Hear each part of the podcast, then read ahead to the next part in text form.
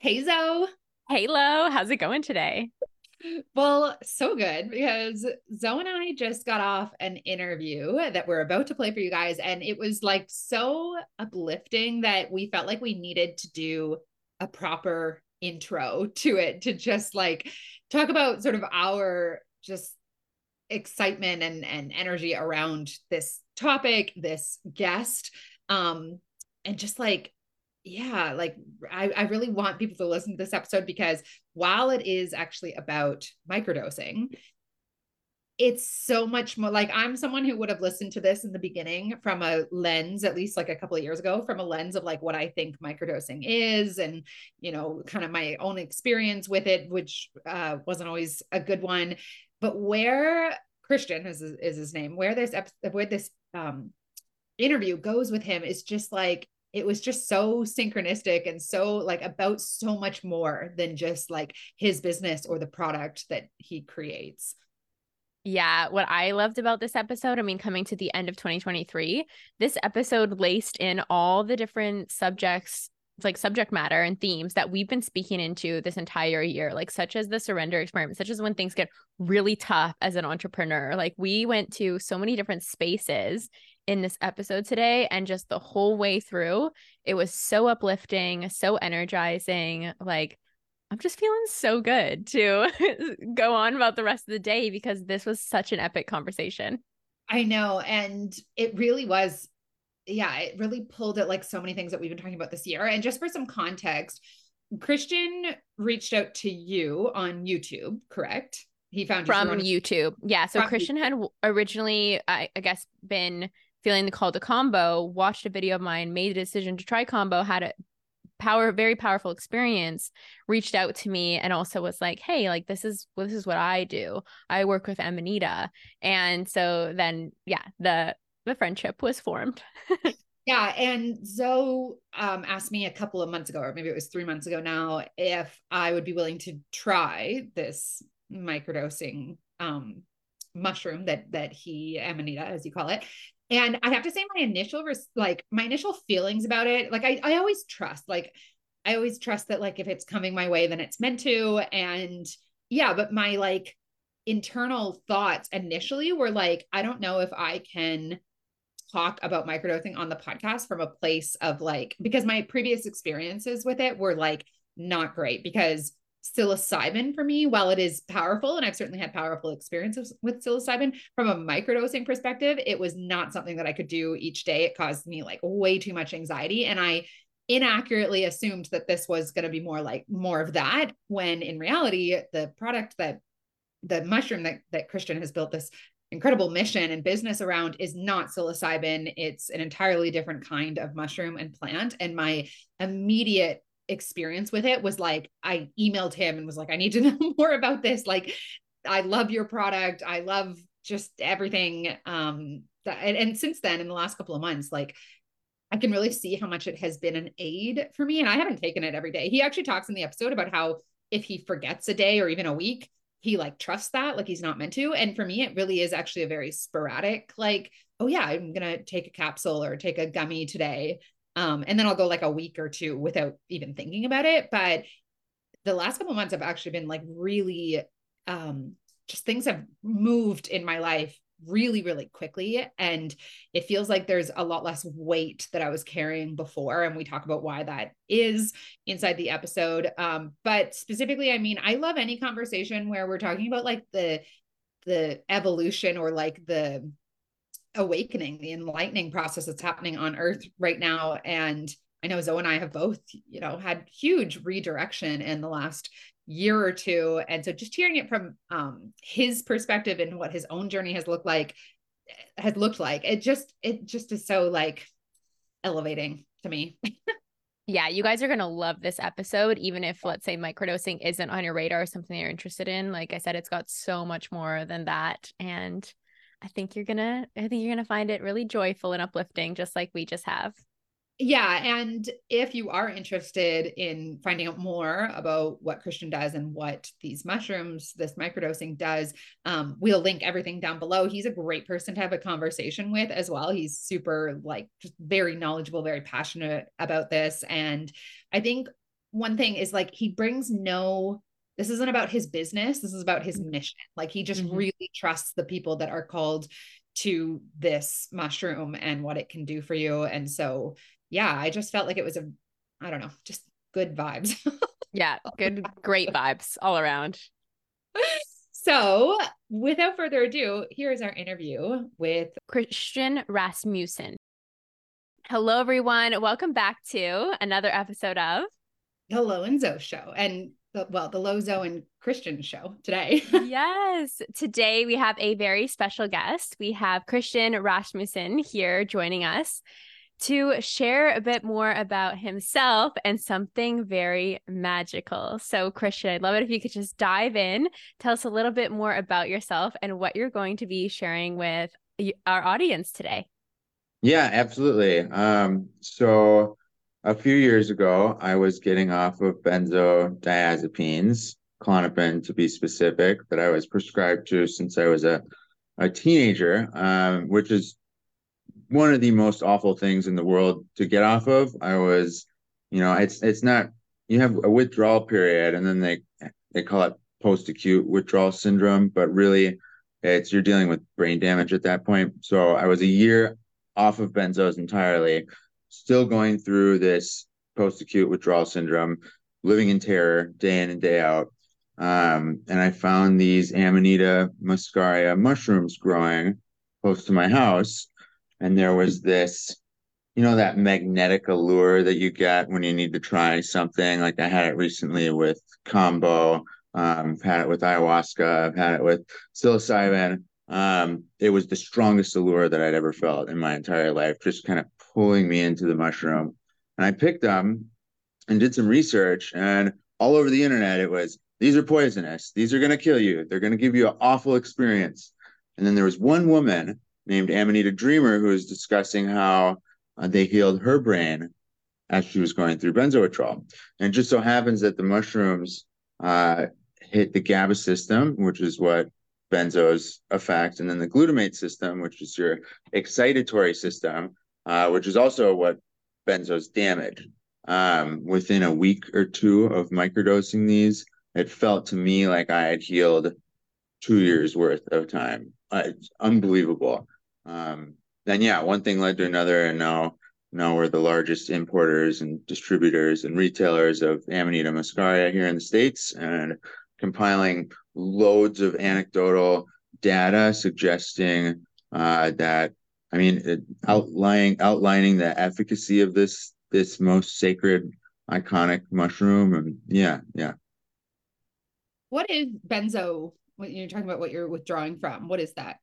Yeah, so benzodiazepines are things like Xanax, Klonopin, Ativan, Valium. They're like the typical anti-anxiety drugs people get prescribed them for sleep. They're super addicting. Like, yeah, they're really, really difficult drugs to get off of. Really, any GABA, ergics, alcohol, benzos, barbiturates, things of that nature are, you know, they're the only things that can kill you during withdrawal. But yeah, so typical anti-anxiety meds, doctors overprescribe them like crazy here. And the withdrawal period, like you can't just discontinue them. You have to taper them over years and years because they're so brutal to get off of. Like, you know, like I said, it's really a damage. It's really brain damage at that point that you're trying to repair. But yeah, and unfortunately, we have millions of people in the country that are prescribed to these. And yeah, it's a brutal medication. Yeah. Yeah. And I just want to say, so like, obviously we're talking about microdosing and it's a specific strain of mushroom, correct? That you specifically work with. And is that how you would describe it? Yeah. Yeah. It's a species of Amanita. Yeah. So, I mean, it's also important to distinguish that Amanita has, the most poisonous mushrooms in the world under that family. So Amanita muscaria is just a specific species of the Amanita. Yeah. And when Zoe first approached me about having you on the podcast and you wanted to, you know, send us some of your product to try, I was apprehensive because I have a lot of friends that love microdosing mushrooms. Like it changed their life. And I've tried like, I think 3 different brands or like different strains prior to yours. And every single one of them gave me like debilitating anxiety to the point where like, I would do it. I would try once or twice and that's like pretty typical for me with any kind of plant medicine is like, there's often this like wall of anxiety that I kind of have to get over. And so obviously if you're microdosing in the morning, like I don't want or need that, but sure. I, tried your product and I couldn't believe the difference. And I'm sure it's because they're 2 completely different, I don't even know what I was using before, to be honest, it was a while ago now. And it was just this immediate, like, I mean, I emailed you to say like, I love this product. It just, I don't even really know how to describe, just the experience of it other than just feeling really like alert and aware and alive and calm. I mean, I've recommended it to a bunch of friends. I had one over on the weekend and I gave her a couple. And when she left, she tried one and said, what's his website? Like, so how do you describe the product, the mushroom that you have built this incredible business around, and what does it do for people? Yeah, well, so I think it's important to distinguish that, typical psilocybin mushrooms affect the serotonin system. So, there, I mean, any tryptamine, which would be LSD, DMT, psilocybin, it's going to be a completely different thing than Amanita. Amanita's affect completely different receptor systems, the GABA, the glutamate, and then the cholinergic system. So it's an entirely different field. Muscimol, which is one of the main 2 compounds in Amanita, as I mentioned before, it hits the GABA system. So GABA is our inhibitory system. Which, helps us relax, helps us in social situations, helps us with sleep. So you're getting stimulation at a receptor site that causes lowering of inhibitions and relaxation, which allows for the experience to not have that, that fist clenching tightness that you can sometimes get with traditional psychedelics. It's a intangible thing. It's kind of hard to explain what the experience really is like, but I think generally people, especially when they're microdosing, they'll notice a release of anxiety and fear. Inhibitions will be lowered, kind of a jolliness in some sense, which is fun because it's the Christmas mushroom, Then I think one of the really cool things that we're starting to understand is that, I've always used substances, psychedelics, plant medicines to alter the way that I think. And especially if we're like, if we're creating our own reality via our thoughts and our beliefs, then like the best way to change the world is to alter the way that we think and how the thoughts flow through our head, and to give more weight to thoughts that are positive, and to give less weight and just observe thoughts that aren't positive. And I think we're finding that Amanita seems to ever so gently alter the way that we perceive things and the way that we think. We had a woman kind of initially when we first started doing this who was commenting about how she had her microdose protocol and she noticed she was more relaxed and a little bit more happy, but she wasn't quite sold on it yet. And about a month after this protocol, she came back and she was like, I realized what had happened. That voice in my head, that self-deprecating, critical voice, it's just been gone. And she was a month off of them as well. So like that, another thing that we're finding, especially with its interplay with the glutamate system, it makes sense that it's forging new neuronal networks, which would also make sense why it might be helping with something like benzo withdrawal. So then we're kind of getting into the discussion of integration and healing. We can go into that in a minute. But yeah, I mean, it's intangible. It's hard to explain. But I think relaxation, inhibitions, help with focus, kind of a connection to your true higher self without the ethereal aspect of traditional psychedelics. Yeah. Thank you for sharing that, Christian. That like everything that you're speaking into, even the jolliness and whatnot, is what I experienced with microdosing Amanita. And what I noticed that was different about microdosing with Amanita in comparison to other mushrooms that I've microdosed is that just what you're talking about in the rewiring of the brain, it's like I had more of a space to like observe thoughts and choose the higher. Like I really felt like I was constructing my new reality and I could see that in a different way in comparison to other mushrooms. Like I've microdosed golden teachers before. That's probably the one that I'd stuck to the most in the past when microdosing.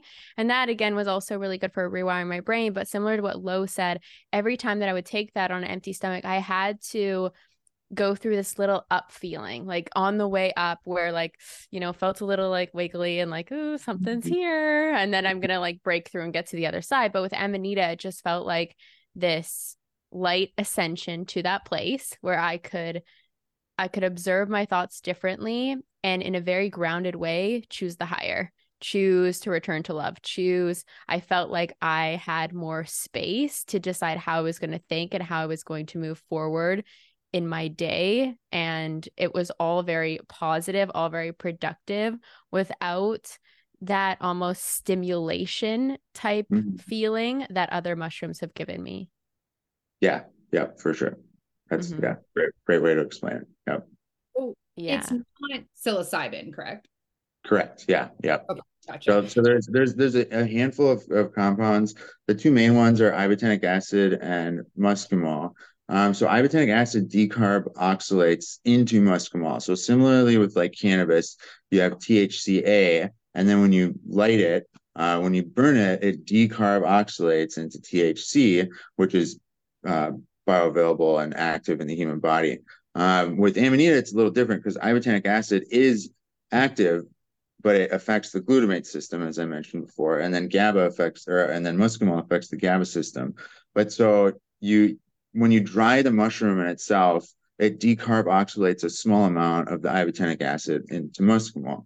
And then you can utilize something like boiling with lemon juice and water, which utilizes heat and acidity, which also help decarboxylate the ibotenic acid.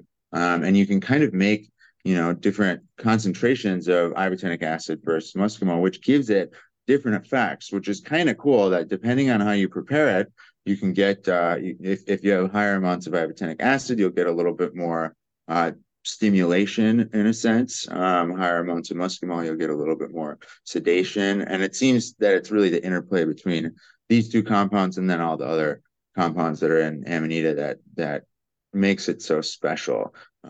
Yeah, similarly with the benzo withdrawal, like I don't think, and you know, we don't have any data on this at all. One of the things that we're working on is starting to fund research into why and how this mushroom works.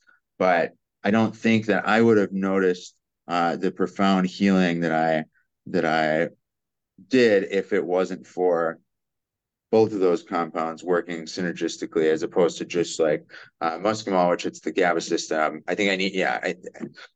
So there's. And then there's, like I mentioned, a host of other compounds that we don't even know what they're doing, no data on this at all. So it's a largely misunderstood mushroom right now. And yeah, we're all just kind of compiling our anecdotes to figure out and see why and how this potentially works. Hmm.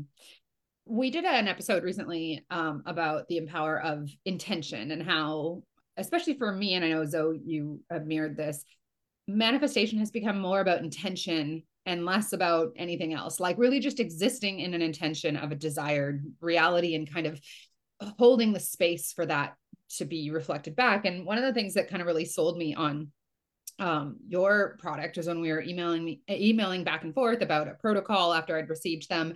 And you talked about how this mushroom responds to intention, unlike any other plant medicine you'd ever seen. And I was just wondering if you could speak a little bit on that, because that like is just so up my alley, this idea of sort of setting an intention for the, you know, the capsules or the gummies or whatever it is that you're taking.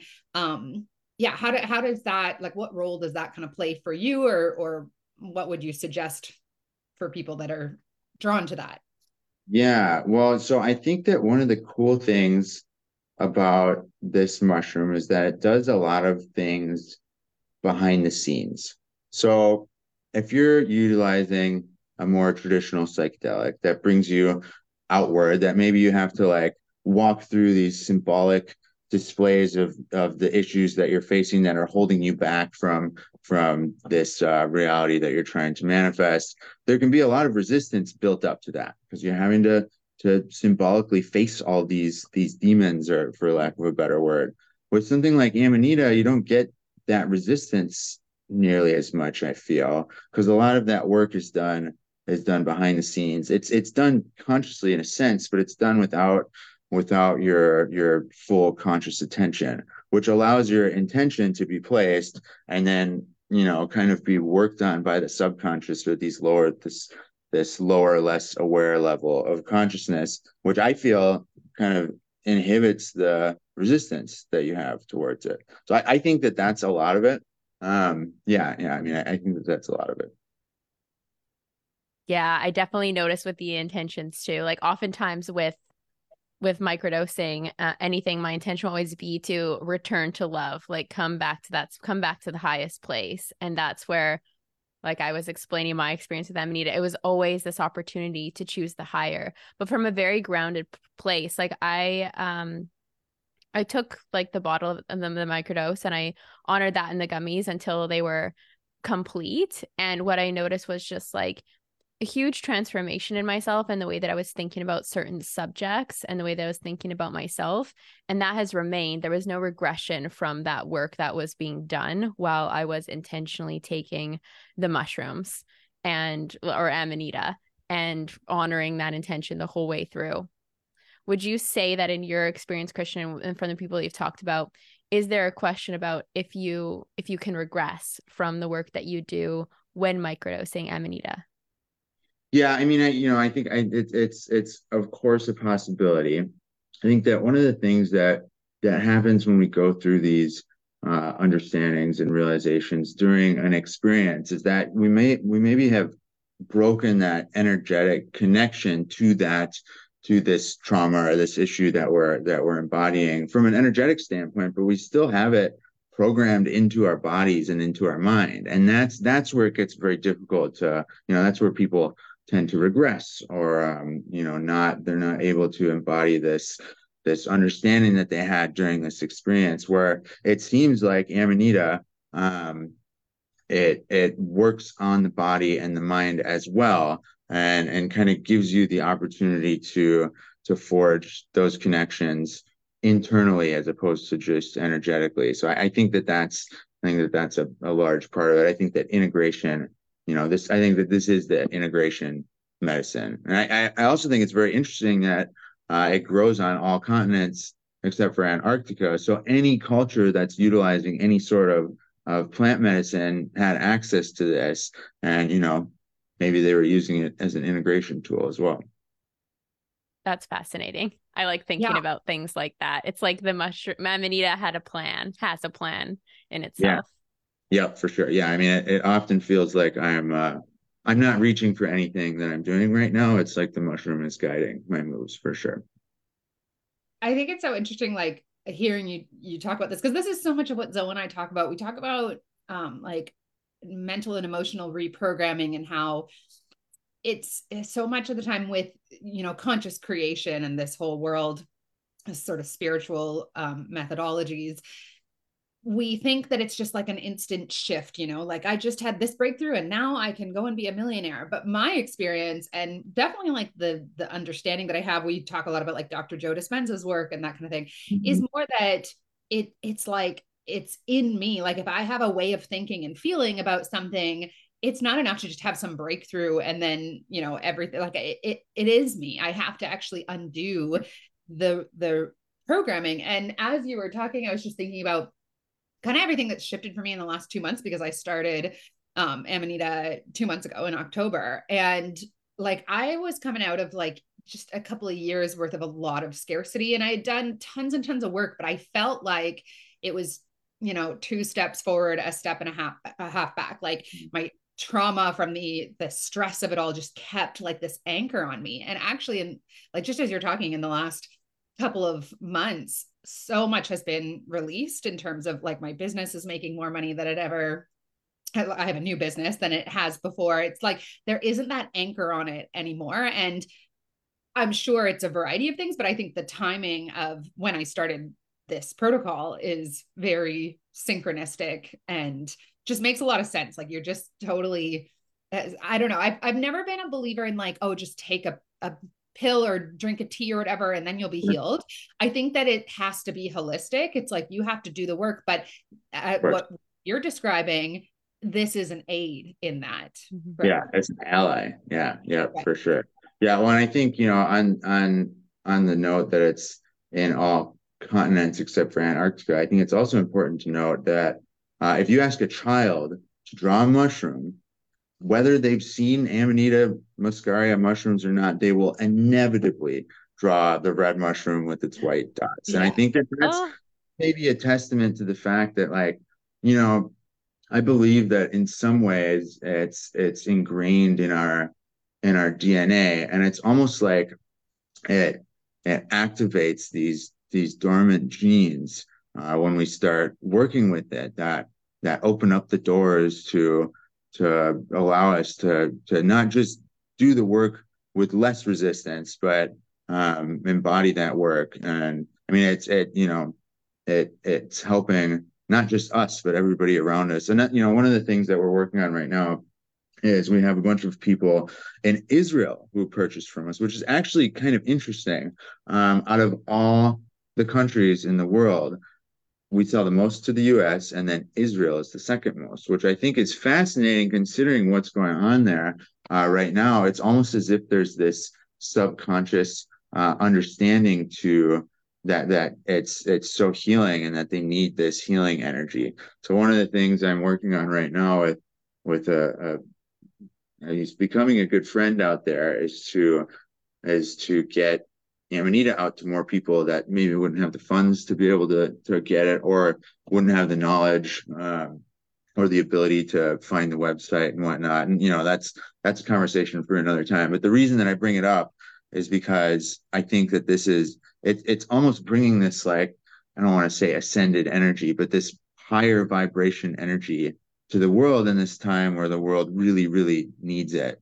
It's just such synchronistic, interesting timing, how all of this unfolds. And it's the Christmas mushroom. It's the Jesus mushroom. There's a lot of very fascinating data or evidence that, like, it had a large role in the beginnings of Christianity, or there was the Vedic, the Soma from the Vedic hymns. A lot of the ancient artwork of Adam and Eve show them covering themselves with Amanita mushroom caps, as opposed to the fig leaves that we hear nowadays. And I mean, there's a lot of this, but it's all very fascinating. And it's interesting that it's starting to get so prevalent in this time period where, you know, we can all, if we're tuned in, we can all kind of feel this static and this idea that things are about to pop, things are about to change. And it's going to be really, really quickly. It's going to move really quickly once it happens. And it is moving quickly already. But, you know, if we're going 0 to 60, we're at like 3 or 4 miles per hour, I feel like. But yeah, so it's just, it's fascinating that it's spreading its mycelial network around the world to bring healing to everybody that really, really needs it, or to aid them to find the healing within themselves, which, you know, I think that's a good point. It's never the substance that's doing the work. It's always us, but, you know, they're allies for sure. Yeah. Absolutely. That's amazing. I love hearing the stories. Like when you said the children drawing the mushrooms, I'm certain that I was drawing the red mushrooms with the white. Toad. It's Toad from Mario. Yeah, exactly. Alice in Wonderland. I mean, yeah. But so, like, then there's the question is why, like, why? Even if you never played Mario or never saw Alice in Wonderland, like, kids always draw, you know, dots on their mushrooms. If it's not colored, it's still just, they still have dots on them. Like, why, you know, why does this happen? I don't know. It's in our DNA or something. Yeah, definitely. And also I've done the dive into, like, just ancient carvings or the ancient texts that have mushrooms or a reference to them, whether it be through images or just in the description of what they're drinking or, like, intaking. Do you have a favorite sort of origin story about Amanita? No, not necessarily. I think, well, you know, if we're going to go there, I think that it's like an embodiment of the Christ consciousness. That's what I think. I think that it's fingers of this consciousness coming to help, help us in our journey to this evolution of humanity. That, yeah. So maybe that, yeah. No yeah. Specific story. Yeah. Yeah. Thank you for sharing. I definitely felt that energy too. I felt like it was like, for me personally, how I associate Christ consciousness is that return to love, is essences of forgiveness, mm-hmm. and like choosing the higher. And I felt that same similar energy actually when I've dieted rose or spent a lot of time like intaking rose. So I felt like there was actually similarities between rose consciousness and Amanita as I was taking it as well. So it's interesting that you brought that up. Thank you for sharing that. That is interesting. Maybe I should try Amanita and rose in conjunction. That sounds cool. Mm-hmm. I love this take on like the intuition of it all. My mom is a really big like herbalist, and she goes to speaking events and stuff. And I was having a conversation with her a couple of months ago about like some of these different, herbs that different tribes and cultures around the world use are so sort of bizarre in nature in terms of like how we came to use them. And I asked her like, do they ever talk about who started with this medicine or this plant or whatever? And she says, what they all say is that in the beginning, it was someone who intuitively was led to, try a plant growing out of the ground, because logically thinking, you'd think like if, especially Amanita, if there are a lot of, you said, in the same family of mushrooms that are poisonous, mm-hmm. like who is the person that figured out that like this one was not? And with where you started about how you were just so drawn to try this mushroom, yeah. I really believe like these things come through us. Zoe and I have really shifted our focus on the podcast over the last year and just the way that we think about things to be more about becoming an open channel for what wants to come through you, and less about, I want this car and that amount of money and these sorts of things, and how much more divine and how much bigger life can get when we're not all ego about the things that we desire or the things that we allow into our lives. And so I think it's just the fact that you started there, and it's kind of come back to, children have this intuitive nudge towards this mushroom in particular. Is that like, I know you said you were very drawn to it. Is that sort of how things started with people microdosing this mushroom? Yeah. I mean, that's what it seems like. Yeah. I mean, really everybody that's coming through. Well, so there's two groups of people. It seems like one of them is 90 to 95% of the people, and those are the people that are very drawn to it. Then there's like 5 to 10% of the people that just want to get high.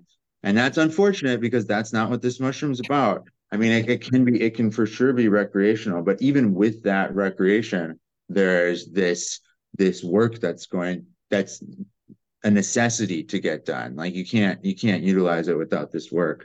And we're actually also finding that a lot of the people that just want to have recreation with it, they don't get anything from it. It doesn't do anything for them, which blows me away, because like pharmacologically, that doesn't make any sense at all. But like from my own experience, I don't understand how people I just don't get it. I guess, every substance is different for everybody. So I get that there's, maybe 4% of the population that just might not get anything from Amanita, from a pharmacological standpoint. However, if it's so interesting that if somebody's looking for recreation, it seems like their chances of getting something from it just like drop to near zero. And that's, there's an intuitive aspect on our end, and there's an intuitive aspect on the mushroom's end for sure as well.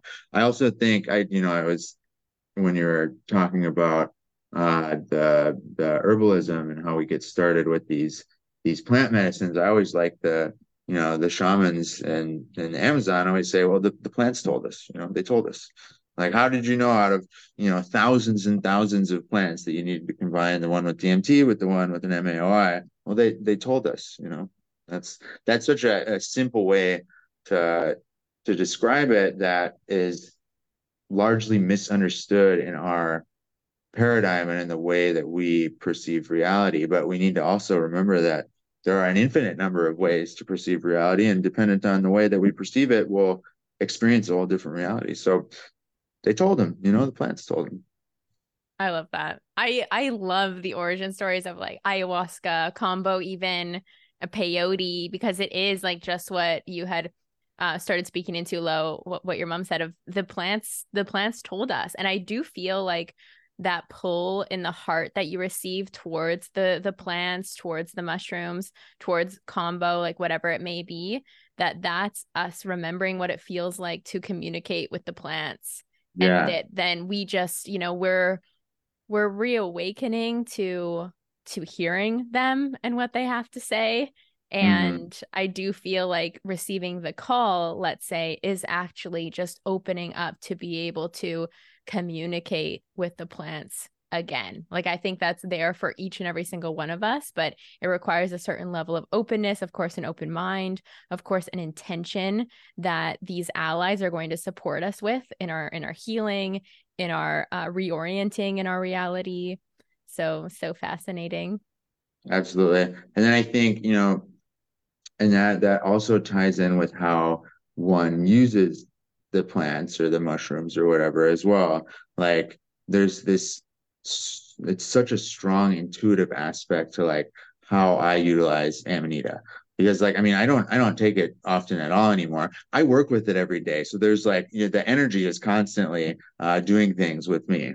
But, you know, I'll do, especially in the beginning, I would do microdosing for a month or so. And then like, just one day I don't even think about it. And I'll realize that like, oh, I guess I just didn't need it. And I don't need it for a while. And then, you know, maybe a few weeks later, I'm like, I can feel that pull again, very slightly. Like, all right, we'll try this again. And I think that's, you know, it's in utilizing medicines like this, it gets us in tune and in touch with that intuitive way of living that we've lost for so long. Yeah. So in that sense, it's a wonderful teacher as well in getting us back to our roots. Mm-hmm.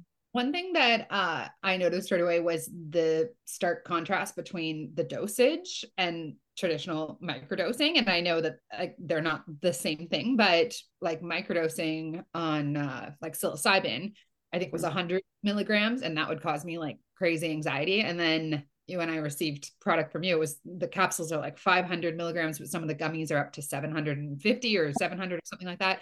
Yep. And my friend that I was sharing it with, that stopped her at first. She was like, oh, I think I need to, you know, have breakfast first, or like, it kind of freaked her out. But what do you say to people when they have that thought, because what they're used to is a completely different product? Yeah. I mean, I think I would relate it to something like LSD to psilocybin. Like LSD, you're at like 100 micrograms, where psilocybin, you might need, you know, 3 grams of the actual mushroom. So it's just different potency of the actives, different concentrations of the actives, where like for Amanita, you know, for psilocybin mushrooms, a microdose is like, yeah, 50 milligrams, maybe to half gram, give or take, depending on the person. Where Amanita, a microdose is like 200 milligrams to like 2 grams. So like a heroic dose on Amanita is 15 grams plus, where psilocybin, it's like 4 or 5 grams, you know. So it's just, yeah, just different concentrations. But I mean, I understand that fear for sure. I get it. Yeah. Right. I want to just acknowledge your passion for this, Christian, because in our like emails back and forth, I mean, to me, I've worked with like my coaching business that I have sort of collaborated with Zoe on, and different components of it has been all about supporting entrepreneurs, and especially like spiritual entrepreneurs. And I always say to people, like, the best marketing there is being really passionate and proud of what it is that you're like, just believing in it. And I got that from you straight away. Like, this isn't about trying to make $1 million or anything. This is like, you just need people to hear you, to know about this. Like, that feels like what you're here to do. Yeah. Yeah. 100%. I mean, all I want to do is help. Yeah. All I want to do is help. Yeah. And it's, you know, again, it's like, I don't reach for anything in this business. Like nothing that we've done has been done because I'm trying to grasp it. It's all like whenever I try and grasp, things fall apart. So I've just taken a backseat and I'm letting things unfold as they should. But yeah, I mean, like, I'm the face of the business. It's not just some entity with no face behind it, and I think that forges this connection with the consumers or the clients or the customers. They're purchasing from a person, not from this entity, this ghost. It also I feel like adds this comfortability with trying to trust this intuitive process, because it's, I think that personability is really huge. And I think that's again, that's something I didn't necessarily want to be in front of. I didn't want to be the face necessarily, but that was the way that it needed to go. That was what the mushroom, that's how it was guided. But yeah. And then, I mean, I want it to grow as big as I possibly can make it, or as big as the mushroom can possibly make it, so that we can have more avenues to help more people. Yeah, your passion about it is so pure, Christian. And just what you had said about being in the energy of Amanita each day and having this ally work through you, I feel like that's definitely felt. So just wanted to acknowledge that we had an initial conversation before this podcast, and I just really appreciated hearing about what you had to say. And I mean, all of these beautiful testimonials from people who have had this experience. I mean, you yourself and what you've overcome with the support of this ally and how it's shifted and transformed your life. And so yeah, just acknowledging you for that work, for what it takes to actually become an open channel to receive and to just follow those nudges and support this beautiful fungus in its in its journey and its mission. Thank you. Yeah, I mean, sometimes it's been a hard teacher. So when I grasp for something, I get knocked down and everything halts. It's also important to note that there's a lot of resistance out there about this kind of thing. I don't know if you know this. I don't know if either of you know this, but I got raided on November 1st. They took 1,500 kilos of Amanita from me.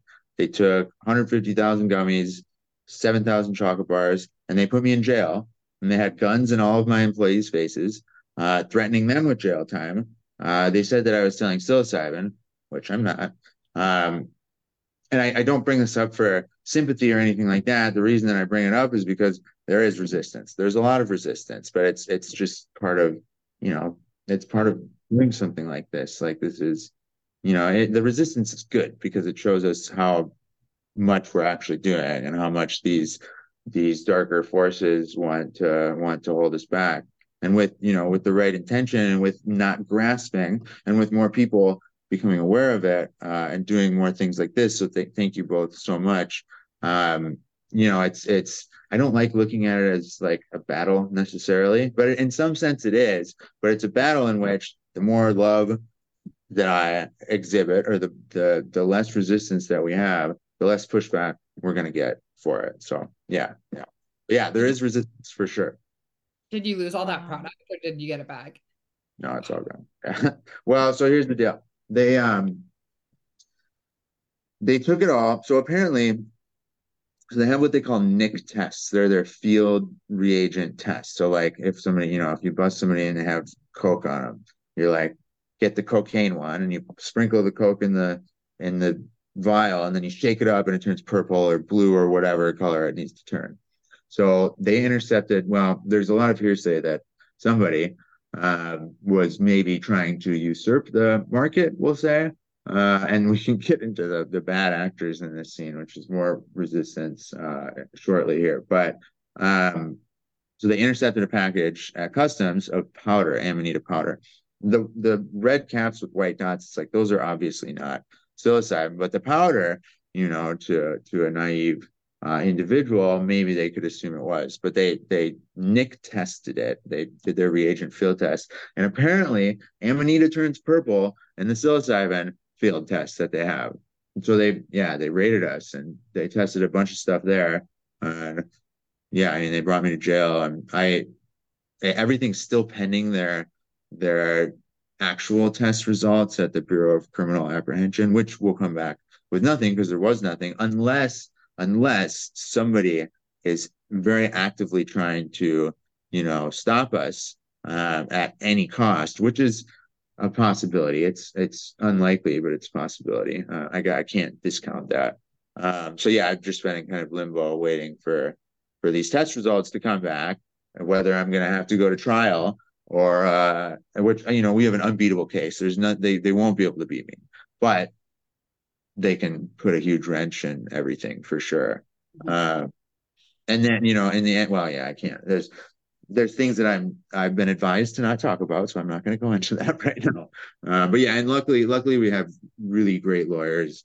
I was out in 2 days where because on the argument that the tests are not accurate. I mean, they cost, you can buy 10 of them for like $26. There, when I get my Amanita tested, it's like $300-400, to test for the muscimol. So these tests are wildly inaccurate. So I was out with no charges in a couple of days. I mean, we lost everything, and I had to move all my employees quit, which is reasonable, right? They had guns in their faces. So I had to move everything to a partner in Virginia, which has actually opened up a lot of doors for me, not having to manage the day-to-day. I just take care of customer relations now, which will go to them soon. And then, I'll be going to shows and expos and doing podcasts and working on other bigger things that I think is more in line with my skills. And it makes more sense that that's where I need to go. And maybe this is one of the things that happened because I was trying to grasp for things and the mushroom wanted me to go down this path. So, I can't discount any of that.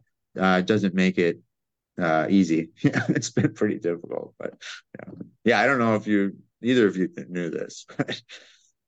No, but I mean, thanks for sharing, Christian. Just I can't imagine what it would be like to go through something like this, but Lo and I always like to believe everything happens for a reason. Everything's always in our favor, even if it is super challenging. And I feel like you probably have a similar outlook too. And it sounds like already with this shift to Virginia, it's opening up new doors. So yeah. I trust, everything's going to be more than okay. And it's actually in hindsight going to be something really powerful that happened to serve you, to serve Amanita in the future. Yeah, I agree. Thank you.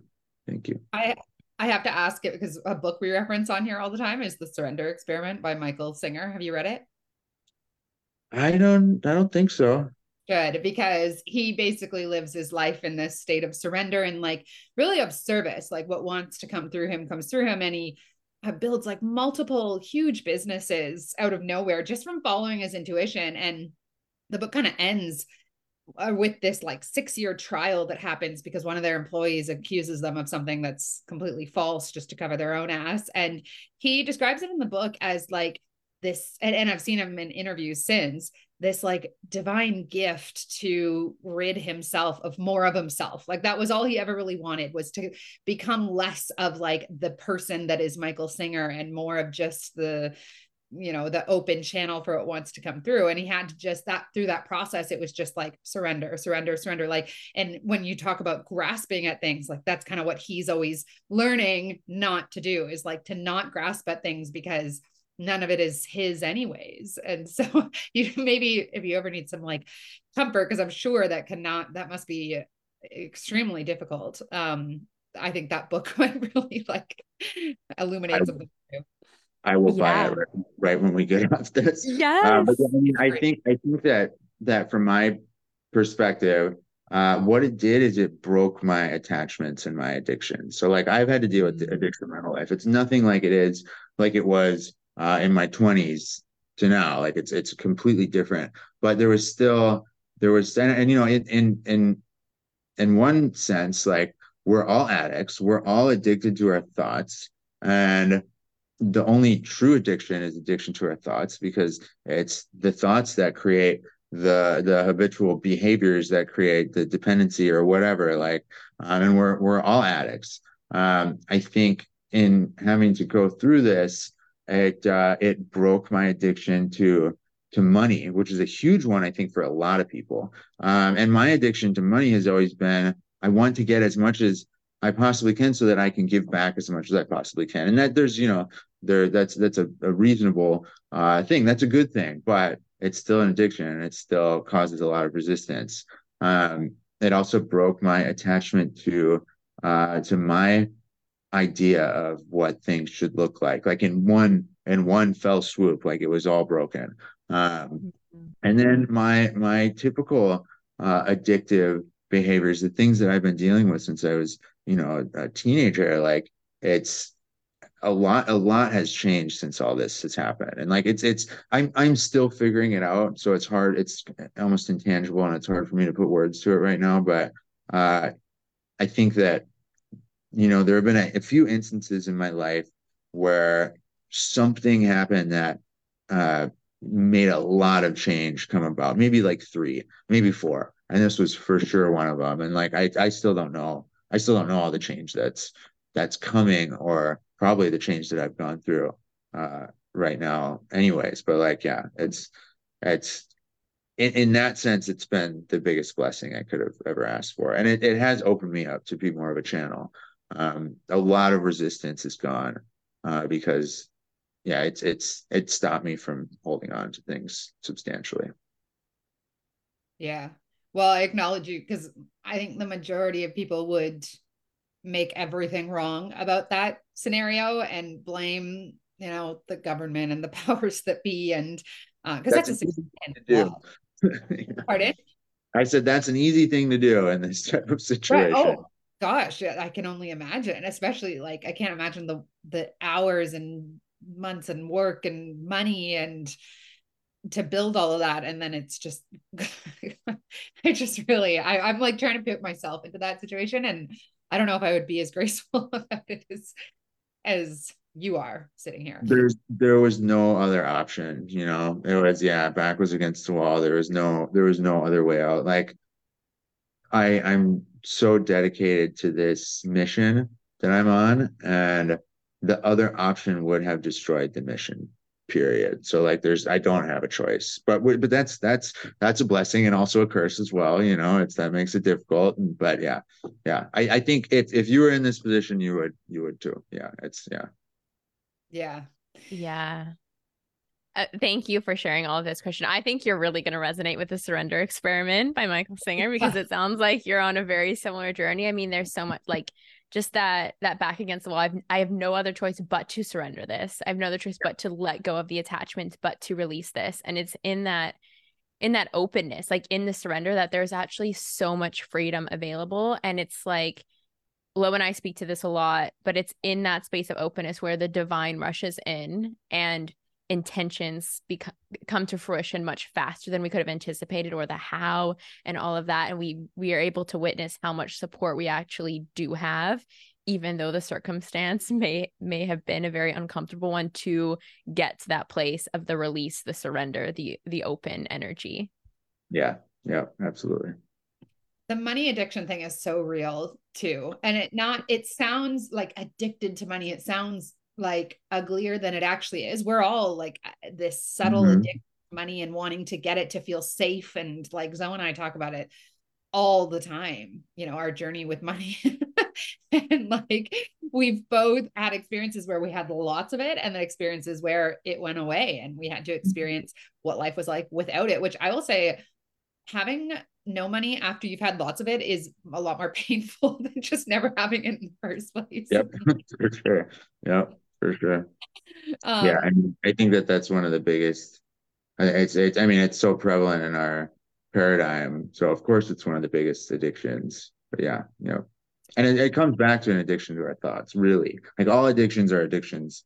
All stem from our addiction to these divots that we get in with our thought processes. And I think that's also a really important aspect that needs to be understood more as this, you know, this evolution and humanity starts to take place. I think that there's no way to not address that, since I think it's the root of everything, you know?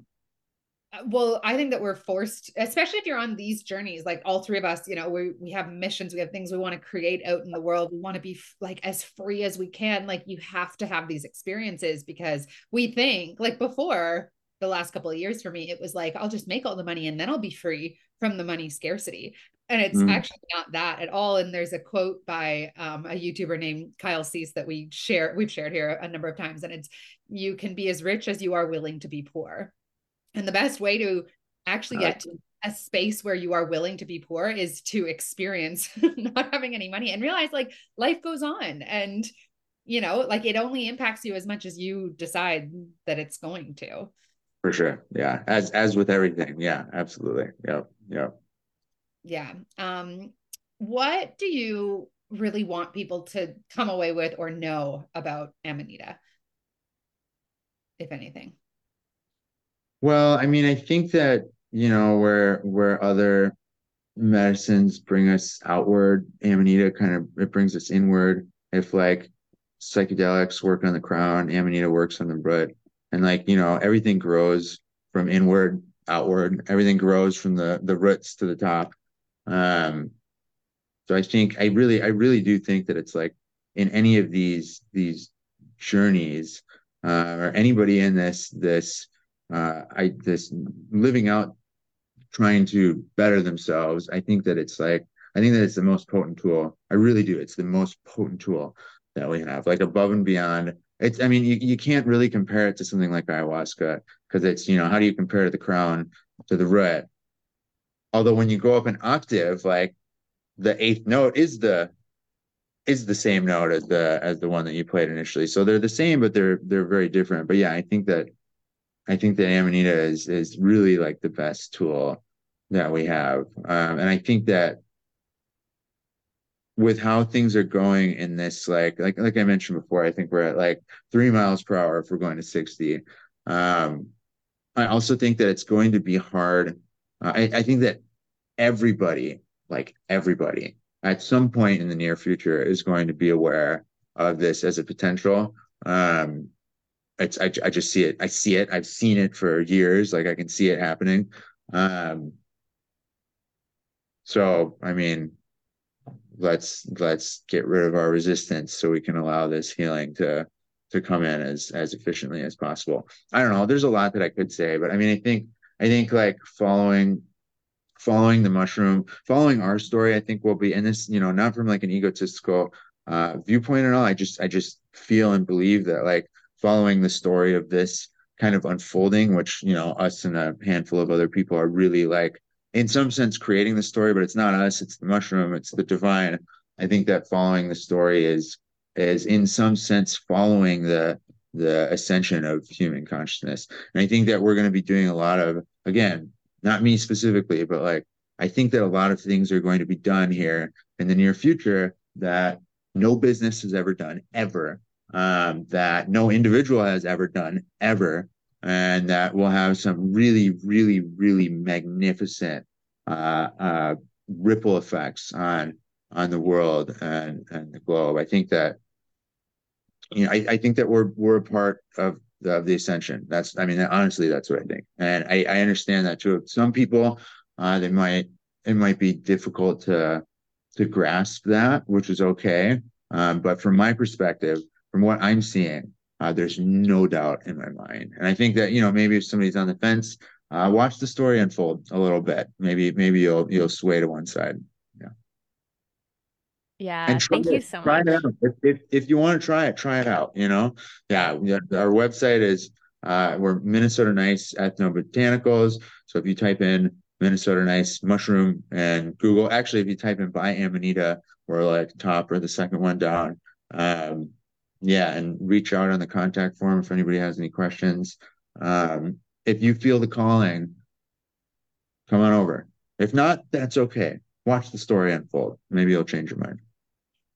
Yeah, we'll link everything down below for people so that they know exactly where to go. And I honestly feel really like grateful that I found it through you two, well, obviously through you, Christian, but through Zoe, because it's not something I would have, because of my experience with microdosing mushrooms before this. Even when Zoe said, you know, do you want to try this and have Christian on the podcast? There was this part of me that was like, if I have an experience like what, because I didn't know very much about it. She just said microdosing mushrooms, right? And I was like, if I have an experience like the ones I've had previously, I'm not going to feel good about I can't sit and interview someone about a product that like I'm too scared to take because, you know, and so, and as soon as I took it, I was like, I can't wait to have this conversation. And it's been like, yeah, just, I don't know. I think it's actually wrapped in so well with everything that the Low and Zo show is about, especially over this last year. So when you talk about just the overall ascension of humanity, like it's we are right on board with that. And I think it all is just very synchronistic and it's exciting to watch.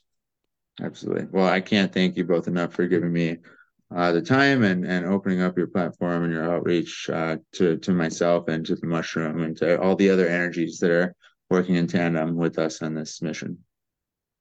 Yeah. Thank you so much, Christian. And thanks for sharing even about what you've recently been through and for opening up and being vulnerable in that way. It's so appreciated. And it's just really, really powerful to hear about the unfolding as it's happening. And of course, the plan that's much greater than we can even comprehend. So just thank you for everything that you shared today and educating us and for sharing your personal stories and experiences and for introducing our audience to magical Amanita. Of course. Thank you both. Yeah, thank you. Bye, guys. Bye.